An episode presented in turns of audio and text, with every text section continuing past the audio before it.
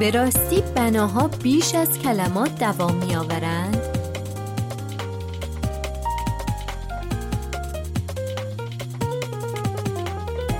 روی موج نمانا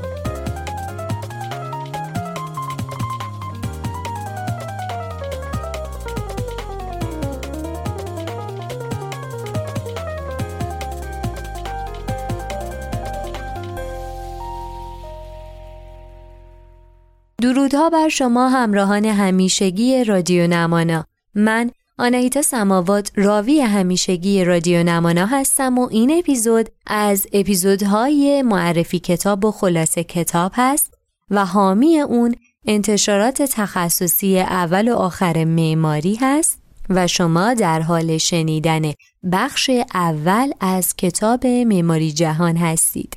در واقع توی دو اپیزود می‌تونید کل کتاب معماری جهان رو خونده باشید و به ذهنتون سپرده باشید.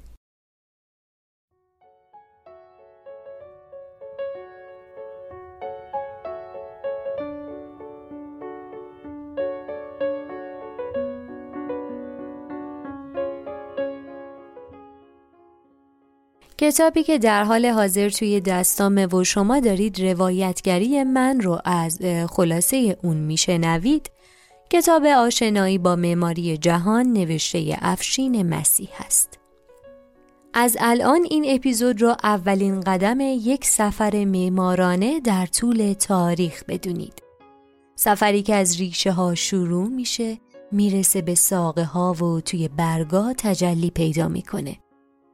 ریشه سفرمون هم دوران ما قبل از تاریخه که خودش به سه دسته اصلی تقسیم میشه.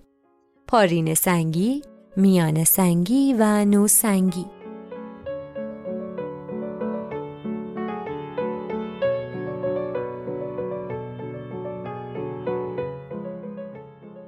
پارین سنگی برای همون موقعیه که بشریت معماری رو توی طبیعت آغاز کرد و با شروع فصل سرد به قارها پناه برد. قارها رو پیدا کرد و کفش رو تستیح کرد و مثل قاره لاسکوی فرانسه و آلتامیرای اسپانیا و هوتو و کمربند در به شهر ایران خودمون تو دوران میان سنگی. تو دوران میان سنگی آتش کشف میشه و برای همین هم در ورودی قارها اجاقهایی ساخته میشه. بعدش می‌رسیم به دوران نوسنگی که توی این دوران بشریت به کشاورزی و دامپروری هم اشتغال پیدا می‌کنه.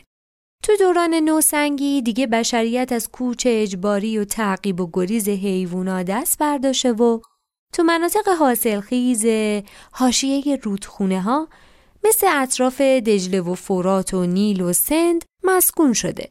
مثلا در دره رود اردن اولین استحکامات شهری از جنس سنگ رو می‌بینیم.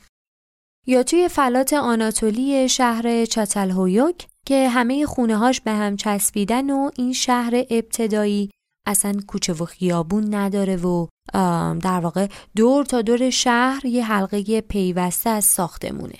استونهنج همون رصدخونه معروف هم باز متعلق به دوره نوسنگیه که سنگای عظیمی گرد یک دایره بدون ملات تیر و ستونی روی هم قرار گرفتن که این مدل قرارگیری رو توی اروپا بهش میگن دولمن. یعنی در واقع به چنین سیستم تیر و ستونی بدون ملات با تیکه های درشت و جدا شده سنگ میگن دولمن بریم ایستگاه بعدی یعنی بین و نهرین.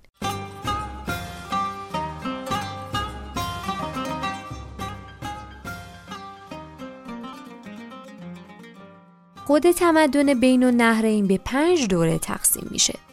از سومر و آکاد و بابل کهن گرفته و به آشور و بابل جدید می‌رسه. توی دوره نوسنگی گفتیم که خب بشریت به دشای حاصلخیز رفته بود و کنار رودها ساکن شده بود و یکیش هم که گفتیم توی کناره های دجله و فرات و اصلا تو دره دجله و فرات بود.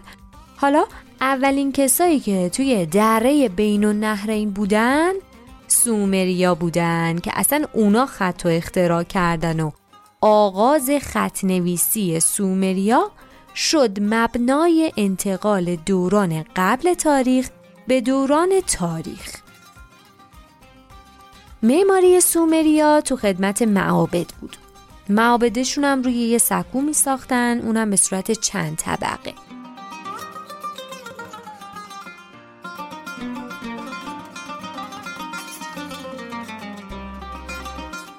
بناهای پله پله ای که عرض و طول هر طبقش از طبقه پایینی کمتر بود و بالاترین طبقش جایگاه خداوند بود. معمولا هم که خب با خشت خام می ساختنش و خیلی عظیم و جسته بود مثل مثل مثل زیگورات اور که توی نماش از آجر با ملات قیری هم استفاده شده. یکی دیگه از بناهای ارزشمند این دوره معبد چقازنبیل شوشه. اصلا مبنای معماری سومری خشت و گل و جرز و قوس و تاق گهوارهیه اینو همیشه یادتون بمونه. برای همینم هست که میگن اولین کاربرد تاق و قوس توی معماری مربوط به تمدن بین و نهرینه.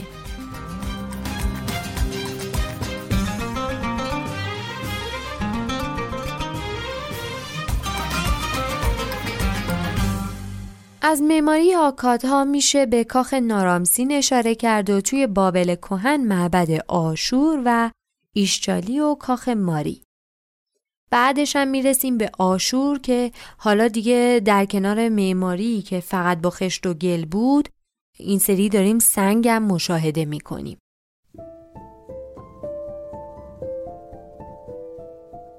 تمدن آشور برمیگرده به شمال عراق و سوریه و جنوب شرقی ترکیه.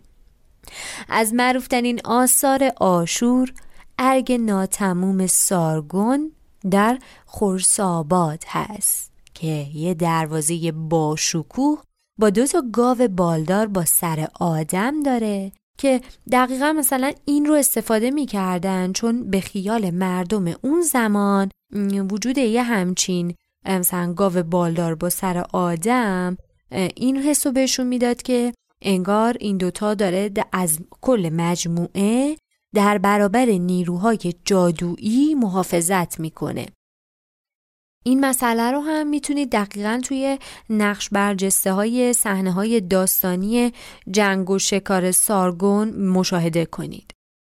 حالا این کاخ از اتاقها و حیاتای متعدد تشکیل شده و نقشش یکم آشفته است راستش.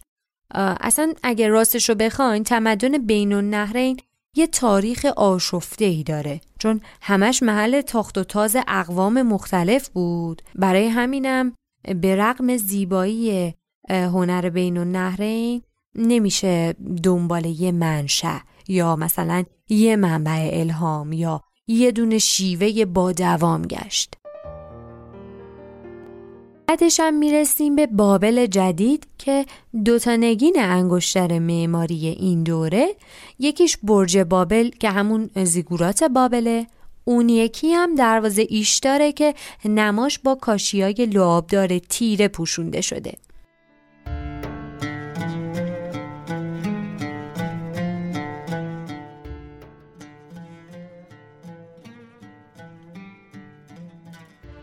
خب مسافرای نمانایی رسیدیم به مصر.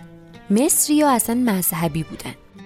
اصلا انقدر که توجه می‌کردن به زندگی پس از مرگ زیاد به همون لحظه حالشون توجه نداشتن. حالا چرا دارم میگم اینو به کنایه؟ به خاطر اینکه انقدر هنر و معماریشون تاثیر گرفته از این نگرش بود یهویی می‌دیدی سکونتگاه های خودشونو از مصالح بیدوام ساختن.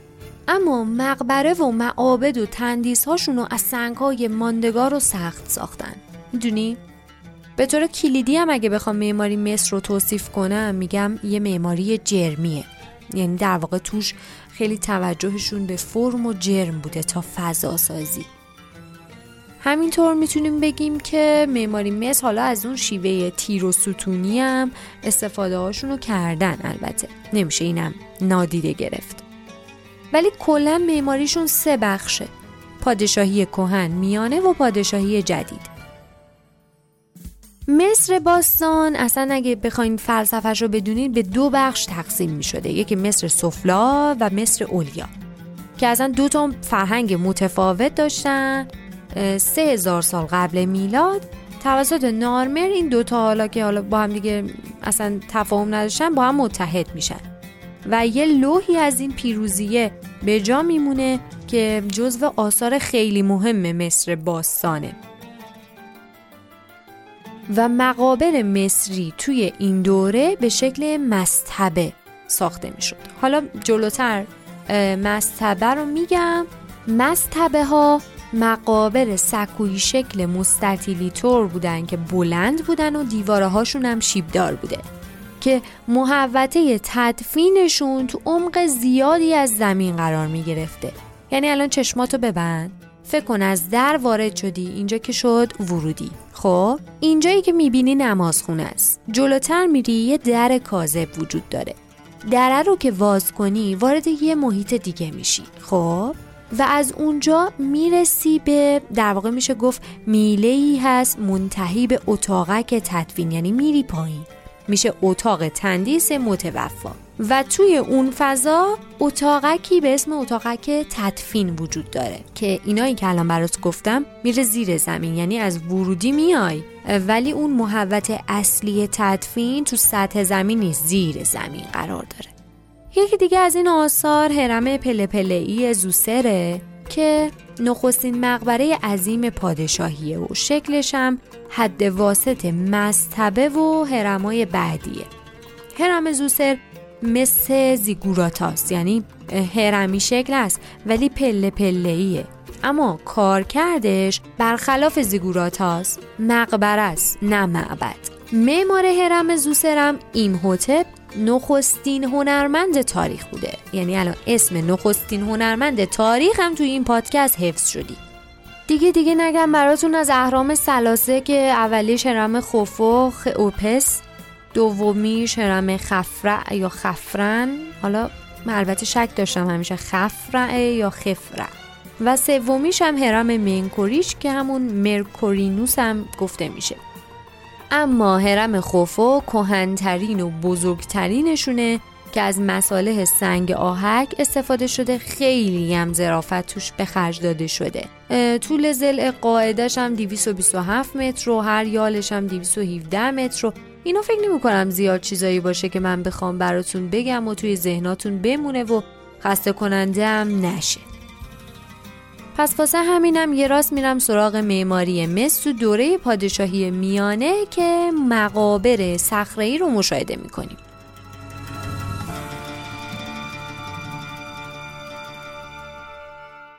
این مقبره ها تو نقاط خیلی دوردست تو دل صخره ها حفر می شدن و مثل مثلا مقبره های صخره بنی هستن یادتونه اول معماری مصر گفتم نظام تیر و ستونی هم رعایت می‌کردن.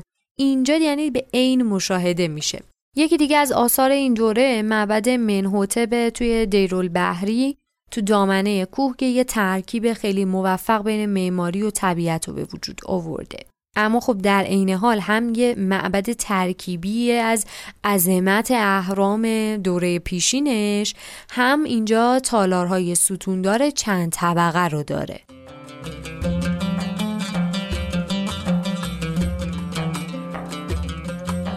تو معماری دوره پادشاهی جدیدم اون چیزی که می‌تونم خیلی بولد دربارش بگم اینه که مثلا اگر دوره پادشاهی کهن رو می‌گفتیم هرماش خیلی چیزای باحال و چه تو چشمی بودن تو دوره معماری پادشاهی جدید معابد باشکوهشه که خیلی مطرحه. که با شکوه ترین مرقد و معبدشونم مرقد ملکه حشبسوت بوده که تو کف دره بوده و سه طبقه ستوندار داشته.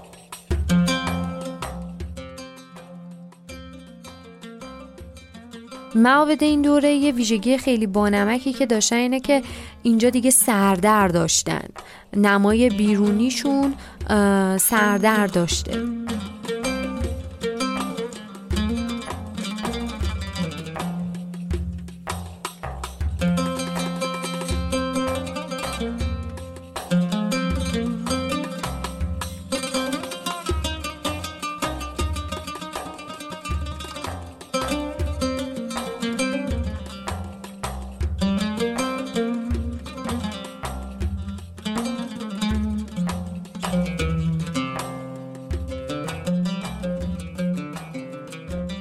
این دوره معابد سردردار رو می‌بینیم و سردرشون هم اینجوریه که دو تا دیوار جسیم هست که برهای اوریب داره.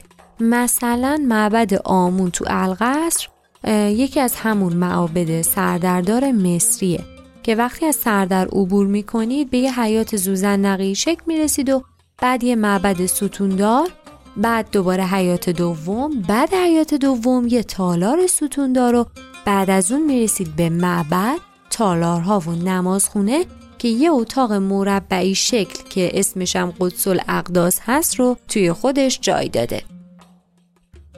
حالا بین این معبدا اگرم ازتون پرسیدن یه وقتی بزرگترین معبد سردردار مصری چیه معبد آمون رو یادتون باشه. مصر که تموم شه خب قاعدتا فکر کنم قرار برسیم به یونان. و می‌خوام بهتون بگم که یونانیا اومدن از ستونای مصری اقتباس کردن و اونها تکامل بخشیدن ولی ریشه توی مصر داره.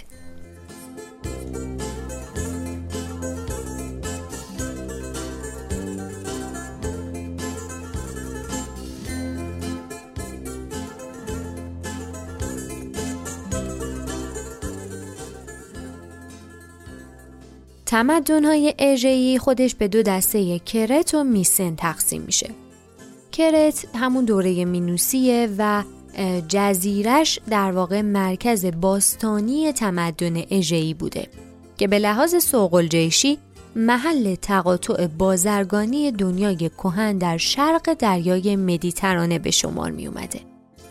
ساختمونسازی توی کرت دیگه بر مبنای مقابر و معابد و دژها دیگه نبود اینجا به کاخهای مخصوص پادشاه ها و ملتزمان توجه می شد و بعدم شهرهای پادشاهی گرداگرد همین کاخها ساخته می شد.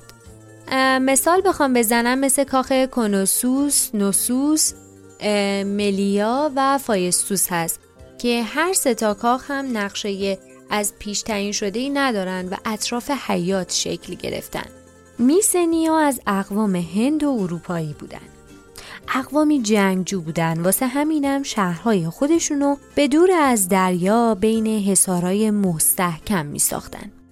مثلا یکیش ارگ تیرونز یه دیوار حصاری شکل خیلی زخیم داره و بارگاهش تو مرکز کاخ قرار داره و یه جورایی شباهت خیلی زیادی به معابد بعدی یونان داره طرح این کاخ هم آشفتگی کاخهایی که توی تمدن کرتی می‌دیدیم رو نداره. یعنی اینجا دیگه نمی‌بینیم به نظر می‌رسه که اینجا دیگه نقشه پای نقشه چیزی وسط بوده. چون که منظم پلنا دومین اثر از دوره میسن هم دروازه شیران دروازه دژ میسنه و ورودیش خیلی جذابه.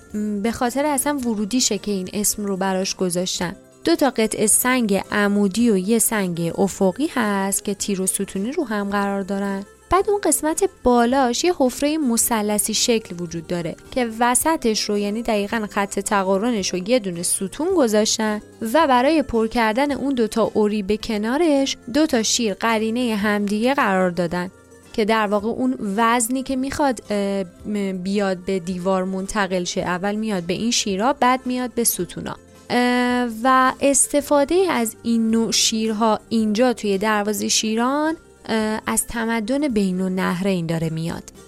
سومین اثری که خیلی جذابه تو تمدن میسنم گنجخانه آترئوس هستش که اصلا گورخانه بوده در واقع. اما به خاطر وجود اشیای گرانبها در اون بهش میگن گنج خانه جذابیتش هم اینه که اتاقک تدفینش با یه گنبدی پوشیده شده بوده که قدیمی ترین سقف بدون تیر در کل جهان باستان متعلق به اون هستش. و اما یونان.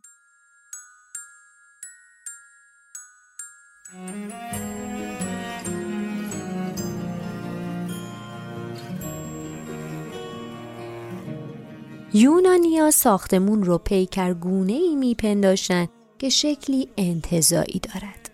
معابد ساخت خودشون رو به عنوان یک ساختمون نمی‌دونستن بلکه به عنوان تکه های عظیمی از یک پیکره می‌دونستن و از نیروی پیکره هم برای مجسم کردن صفات انسانی بهره می بردن.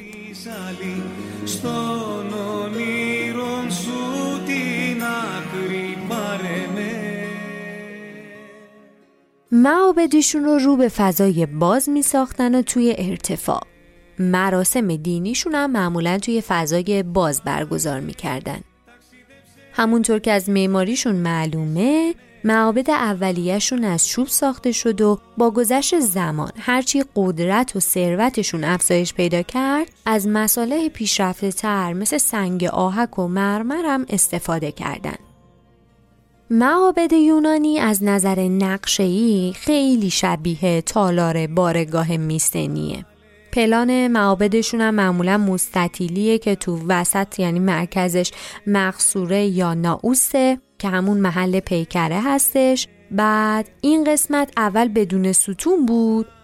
بعدن اومدن دو تا ردیف ستونی سنگی میذاشتن که بتونه بار سقف و تحمل بکنه. در مقابل مقصوره هم یه ایوان ستوندار داشتن که بهش می‌گفتن پروناوس پشت مقصوره هم بازی رواقی بوده که بهش می‌گفتن پیشخان یا اوپیستودوموس. کلا هم که اطراف مقصوره رو یک یا دو ردیف ستون احاطه می‌کرده واسه همین بهشون می‌گفتن معابد دور ستونی یا پریستیلون. نمای معابدم از سه قسمت اصلی تشکیل می شده اولیش که خب صفه پله دار زیر ستون بوده چون اگه یادتون باشه گفتم یکی از ویژگیاش این بوده که توی ارتفاع ساخته می شده دومیش هم ستوناش بوده که خب ستوناش هم خودشون از سه قسمت تقسیم می شدن یکیش سرستون، بدنه ستون و پاسنگ یا پای ستون.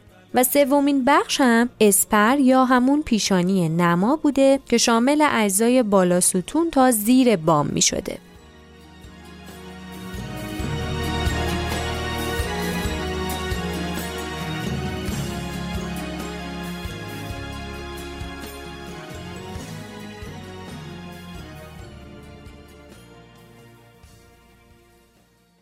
شیوه های معماری یونانی به سه دسته تقسیم میشن.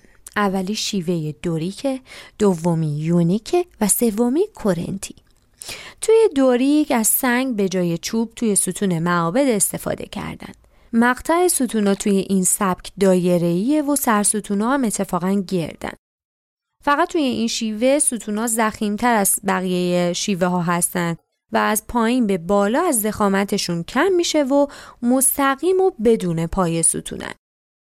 تو شیوه بعدی یعنی شیوه یونیک لطافت و ظرافت بیشتر میاد وسط و مثلا سرستون ها به شکل تومار و حلزونی شکل هستن ستونا زخامتش کمتر میشه و فقط یه مشکل وجود داره اینه که توی سرستون ها ما مشکل عدم تشابه نمای جانبی با نمای روبروش رو داریم. اما توی دوره بعدی توی دوره کورنتی که این شیوه توسط کالیماخوس ابدا شده سرستونا میاد شکل گلدون و کاسه زنگ رو به بالا می‌گیره که اطرافش هم برگای کنگر قرار داره. توی این دوره ستونا از همیشه باریکتر و بلندتره ولی قطرش یک نواخته و نمای چهار طرفش هم یکسانه دیگه نقصی که توی شیوه یونیک داشت رو نمیبینیم اینجا مثل سرستون کورنتی توی مقصوره معبد آپولون Δες καμιά φορά η ζωή εκπλήξεις που σου κρύβει Μέσα σε έχει κι αξαφνά σε βγάζει από το παιχνίδι Δες αγάπη μου κι εσύ τι μου είχες φυλαγμένο دوره های تاریخی معماری یونان به سه دسته تقسیم میشه. کوهن، کلاسیک و هلنی. تو دوره کوهن که برمیگرده به همون موقعی که گفتم هنوز از چوب برای ستوناشون استفاده می‌کردن پوشش سقفاشون هم که آجر بوده و مثلا از سنگ استفاده می‌کردن. اما تراشیده بدون ملات اونم فقط توی پی استفاده می‌کردن. مثلا گنج خونه سیفنوسی ها که ستوناش کاریاتید یا همون ستونهای پیکر شکل هستن. اونا رو میگن کاریاتید. دوره کلاسیک دوره ثبات و شکوفایی تمدن و هنر یونانه. اینجا معماری یه ذره پیشرفت می‌کنه. یعنی حالا یه ذره هم که کمه. های زیادی می‌کنه. مثلا اینکه دیگه میان از سنگ توی دیواراشون هم استفاده می‌کنن. اونم اینجوری که سنگای کامل تراش خورده رو با بستای فلزی به دقت کنار همدیگه قرار میدن و ساختمون رو می‌سازن توی این دوره ما پلان سه بخشی رو می‌بینیم که شامل رواق ورودی که بهش می‌گفتن پروناوس بعد قرارگاه پیکره که بهش گفتن مقصوره و پشتش هم یه پستویی برای نگهداری نزورات معابد استفاده می‌کردن. نمونه موردی هم مثل معبد تولوس از دوره کلاسیک معماری یونان. ولی از بهترین نمونه موردیایی که می‌تونم مثال بزنم آکروپولیسه که اصلا از دیرباز مقر حکومتی آتن و اصلا مرکز مذهبی شهرشون بوده یه مجموعه ای بوده و یه سری بناهایی رو توی خودش داشته که من اسم مهمترینا رو امروز براتون میگم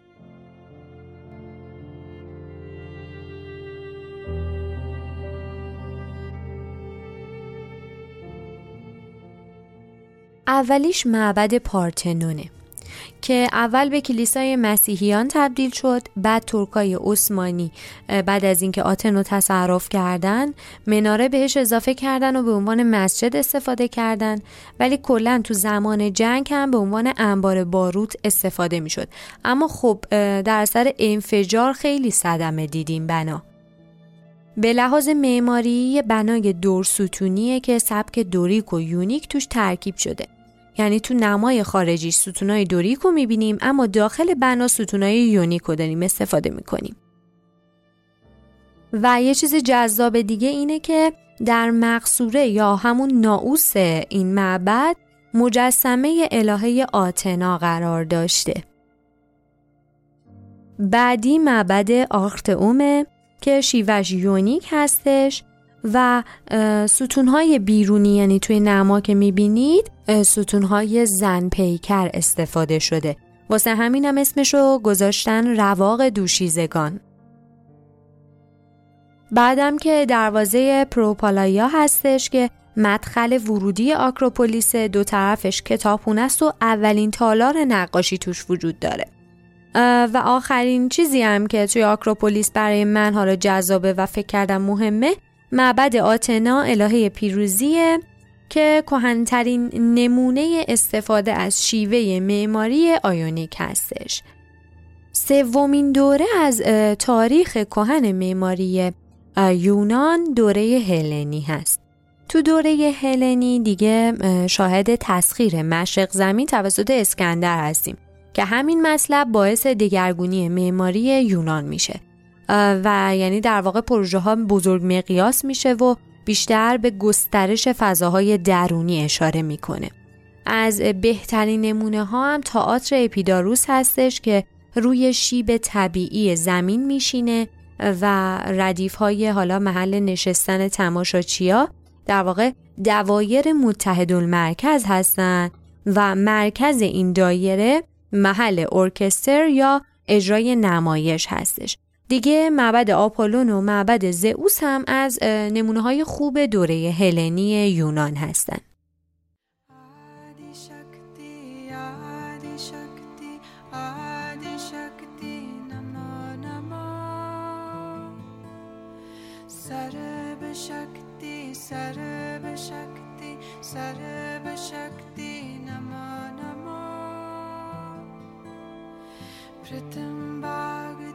written by with the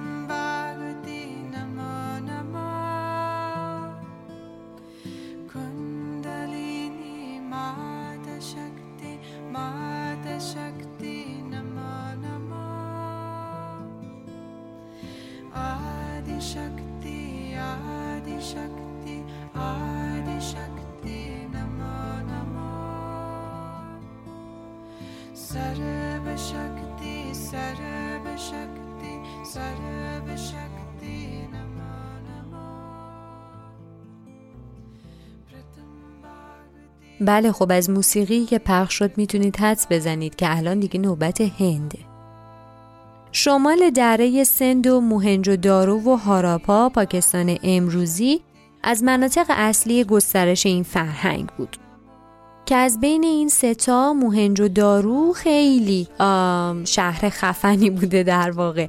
همونطور که ویلدورانت هم میگه میگه که زمانی که هرم خوف و ساخته شده یعنی داشتن می ساختنش موهنجو دارو در دوره ترقیش بوده. یعنی اون موقع داشته با سومر و بابل روابط بازرگانی و مذهبی هنری می‌کرده.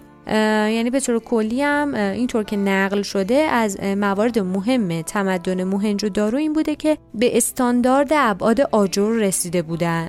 شبکه فاضلاب بر اساس اصول استاندارد و فنی داشتن. خونه سازیاشون بر اساس نقشه و اندازه یکسان بوده و نوعی از عدالت اجتماعی رو می‌بینیم با توجه به وضع ساختمون های شهری.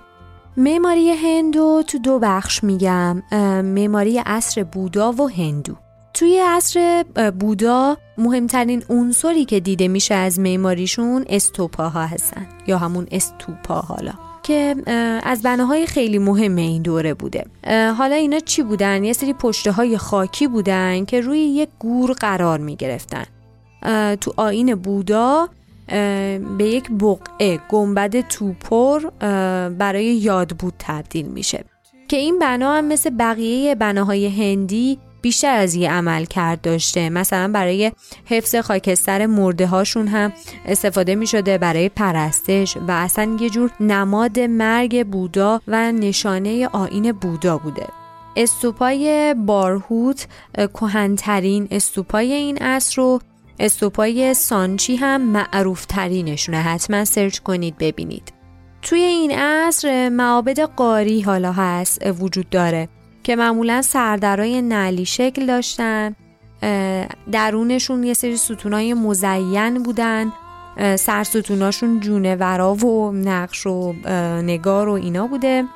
بعد درون خود معبدشون یه چیتیه یا تالار اجتماع وجود داشته که انتهای اون تالاره هم یه محرابی بوده که توش بقایای اجساد مردگانشون میذاشتن. مثل معبد قاری کارلی. یا مثلا معبد قاری آجانتا. اما توی معماری هندوها دیگه اصلا شکل معبد کاملا متفاوت با معابد دوران بودا میشه. چون اصلا این اصلا یه دونه تالار بوده برای نیایش دست جمعی. یعنی دست جمعی کاملا. بعد به طور خلاصه من بخوام اینو توصیف کنم تو این جمله توصیف می‌کنم معماری معبد هندو رو که بیشتر یه اثر پیکر تراشیه نه یه اثر معماری. مثل معبد ویشنو. خودتون برین ببینید. ببینید من درست میگم یا نه.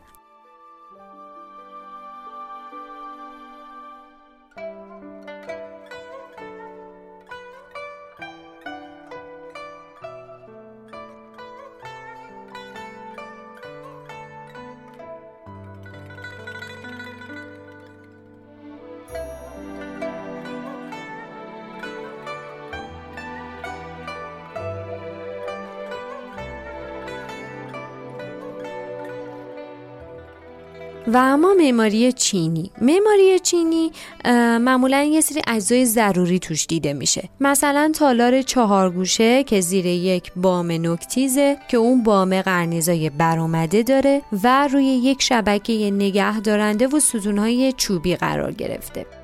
توی این ساختمون ها هم مثلا دیوار نقش نگه دارنده و اینها نداره. بیشتر مثل پرده یا تیغه جدا کننده هستش. شاید براتون جالب باشه که بدونید معماری چینی بیشتر توجهش روی نماه. توی معماری چینی شاهد پاگوداها هستیم که از استوپای هندی تقلید کردن در واقع. یه سری بنا که چتری شکل هستن و چند طبقن که معمولا هم تعداد طبقاتشون فرده. از درون دارای یه سری پله های مارپیچ و گردان هستن که بهشون میگن پاگودا. و دیگه از آثار معماری چین که خیلی مهم باشه هم می‌تونیم دیوار چین رو بگیم که از شمال شرق کشیده شده تا شمال غرب. طولش هم که 6400 کیلومتره و هر چند متر یه سری برج دیدبانی داره. بریم سراغ معماری ژاپن.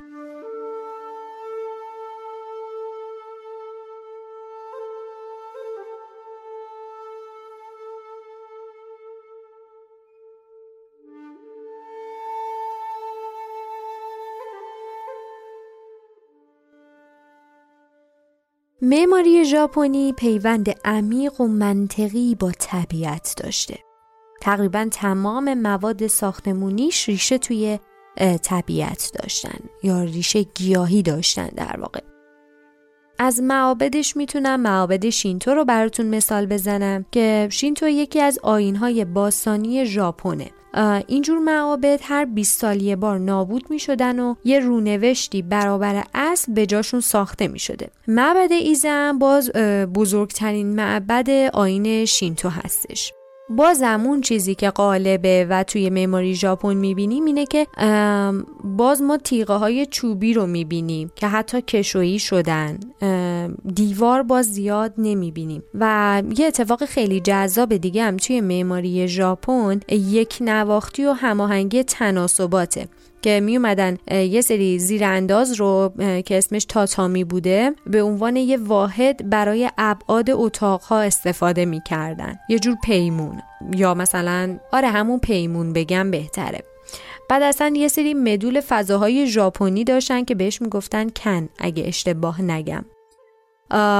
و بر اساس اون فاصله های بین دو تا ستون رو تخمین می زدن.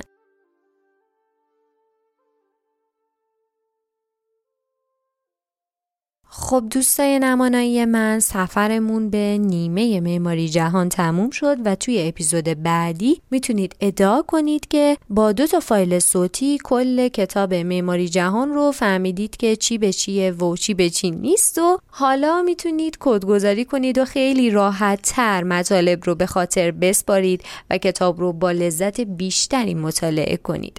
امیدوارم لذت برده باشید. لطفا نظراتتون رو توی کامنت ها با من به اشتراک بگذارید. استقبال می‌کنم. مرسی که هستین و تا اپیزود بعدی خدا نگهدار.